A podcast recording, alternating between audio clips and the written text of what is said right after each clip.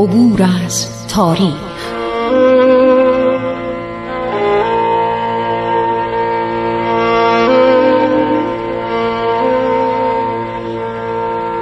کاری از گروه جوان و اندیشه رادیو جوان.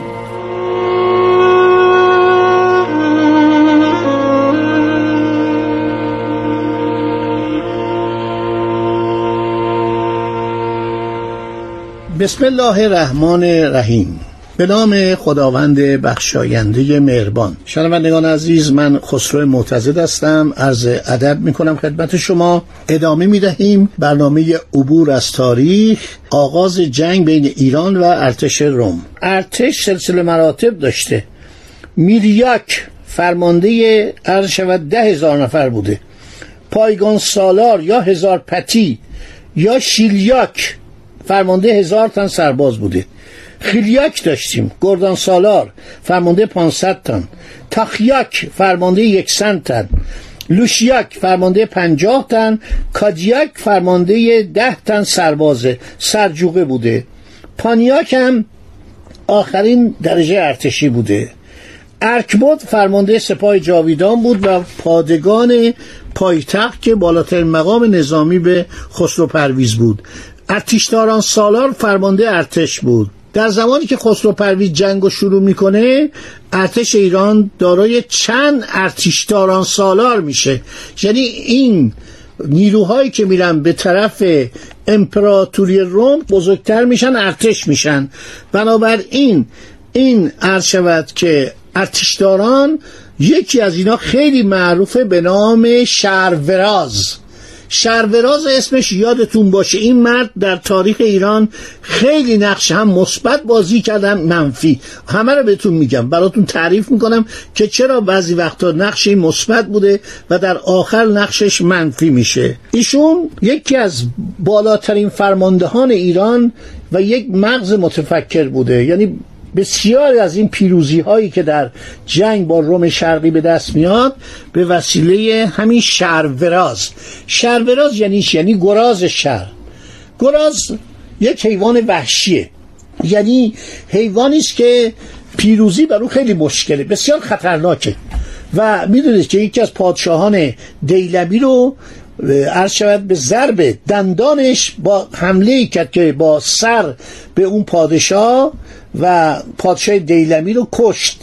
و این در ایران یک به اصطلاح از نظر زمان ساسانیان به علت همین حالت جنگجویی، حالت زدن و فرار کردن شهره بوده.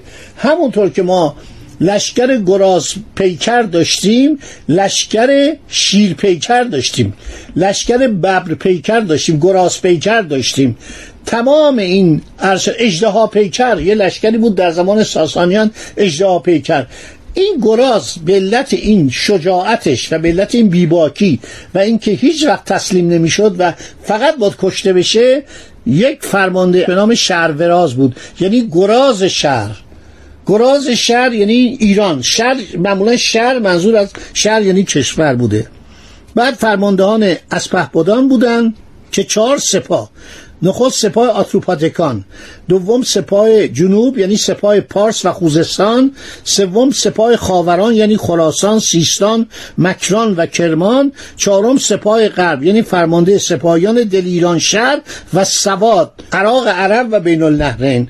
پادگوسپان مقام ریاست و فرماندهی امور انتظامی رو در بعضی از استانها داشت. پادگوسپان یا پادوکسپان، این اسم رو در تاریخ شما میخونید که تقریبا میشه گفت فرماندار نظامی بود. شهریک‌ها یعنی پلیس و مامورین راهبان، راهدار یعنی ژاندارمری تحت نظر این بودن. یکی از مقامات بالای ایران عرض شود که بعد از اسپهبد سپه سالار یا گند سالار بود که فرمانده سپاه کوچکتر از ارتش بود. وش سالار فرمانده لشکر بود. درفش سالار فرمانده تیپ بود. 1000 بد یا 1000 پتی فرمانده هنگ یا 1000 نفر بود. اسواران سالار فرمانده سوار نظام در هر سپاه و لشکر بود.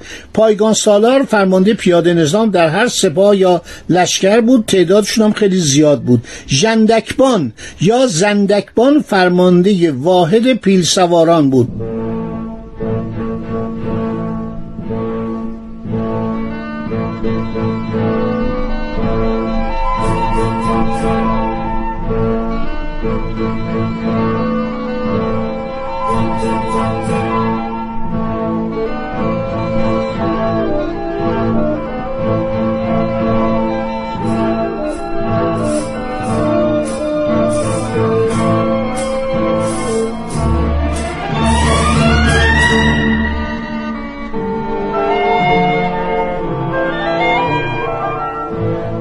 فرماندهان مناطق مرزی را مرزبان می‌گفتند.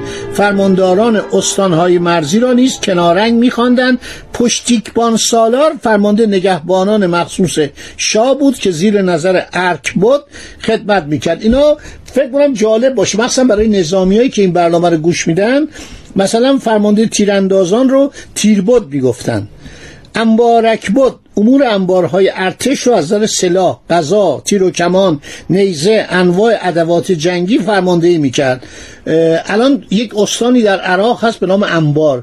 در اون زمان اینجا انبار سلاح‌ها و به اصطلاح خاربار بوده. سیلو داشتن، همینطور نظامی، یعنی هر چیز نظامی که شما میخواستید، مثلا فکر کنید که منجنیق، گاری های نظامی، گردونه، همه اینا در انبار نگهداری میشد، چون انبار اون موقع جزو دل ایران شهر بود و تیسفون به انبار نزدیک بود.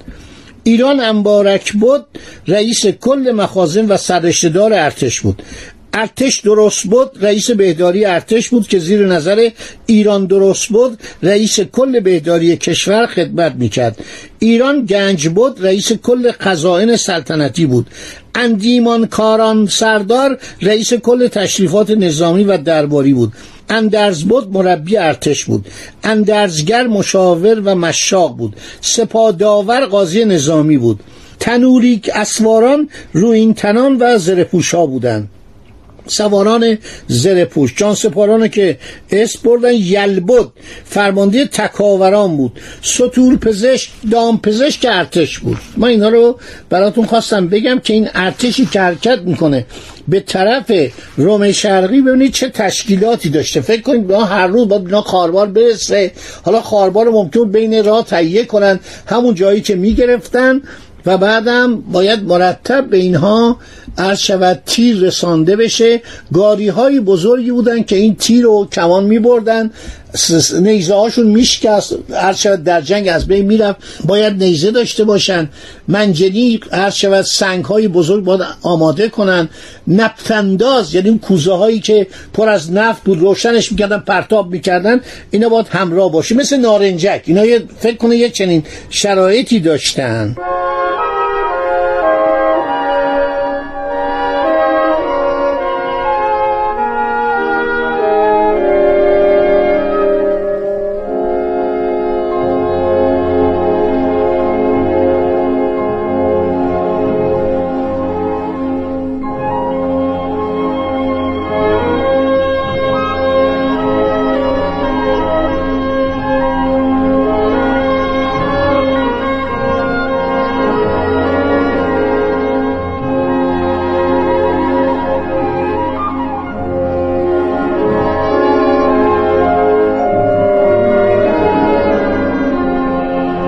سپاه ایران یکی از مبدأ آسوپادگان آذربایجان، اران یعنی قفقاز، ارمنستان، ارز روم و ارزنگان یعنی ارزنجان امروز در ترکیه حرکت میکنه. از مرز شرقی بیزانس میگذره.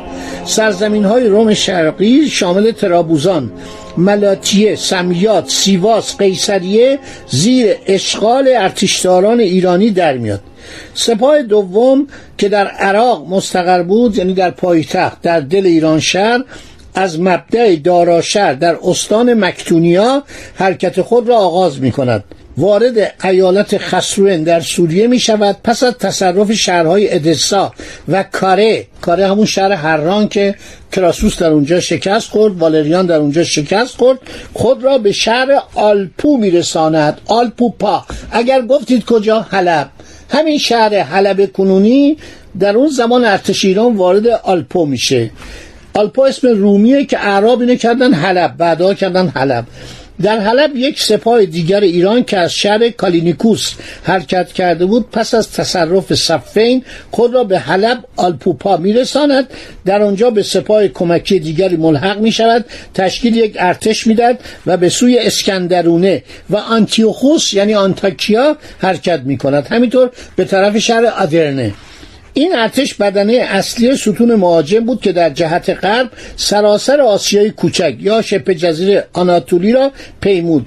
پس از عبور از ولایت تارسوس ایالت کلیکیه و کاپادوکیه را پشت سر گذاشت، از شهر کانیا یا قونیه گذشت، در همان جهت جنوب شرقی به شمال غربی فریکیه و بیتینیه را پشت سر گذاشت و خود را به شهر بورسا در جنوب دریای مرمره رسانید.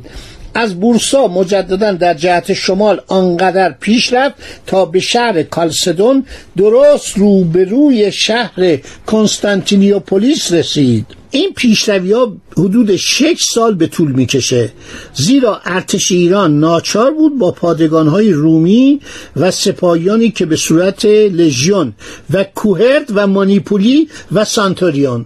ببینید، لژیون لشکره، کوهرت چیه؟ کلمه کوهرت یعنی تیپ، مانیپولی هنگ، سانتوریون یعنی گردان.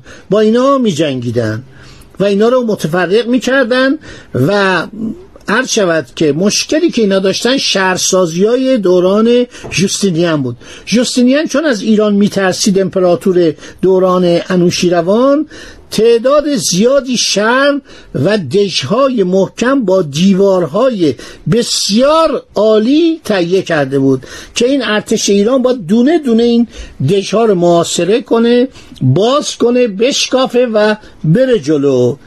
دولت ایران 300 زنجیر پیل جنگی داشت، انواع اسباب‌های قله‌کوب مانند دژهای چوبین که به وسیله تعداد زیادی گاو حل می‌شدند. 500 دستگاه گردونه یا عرابه جنگی داستار داشت. عرابه جنگی داستار یعنی این چرخش وقتی می‌چرخید داست داشت و سپاه پیاده دشمن رو تیکه تیکه می‌کرد. بدین ترتیب ایران جلو رفت و 6 سال طول کشید که این ارتش برسه به عرض شود روبروی شهر با عظمت کنستانتینیوپولیس. فرمانده کل ارتش ایران اسپهبد فرخان رومیزان شهربراز، این اسمو یادتون باشه. رومیزان رو دکتر عنایت الله رضا گفت رومیزان، یعنی این لقب بهش دادن، یعنی کسی که رومیا رو میزنه و جلو میره. دوستان عزیز، برنامه من در این ساعت به پایان رسید. در این دقایق انشالله در برنامه بعدی دنباله ماجرا رو برای شما عزیزان تعریف میکنم که بدانید تاریخ گذشته کشور خودتون و حوادثی که اتفاق افتاد. خدا نگهدار شما.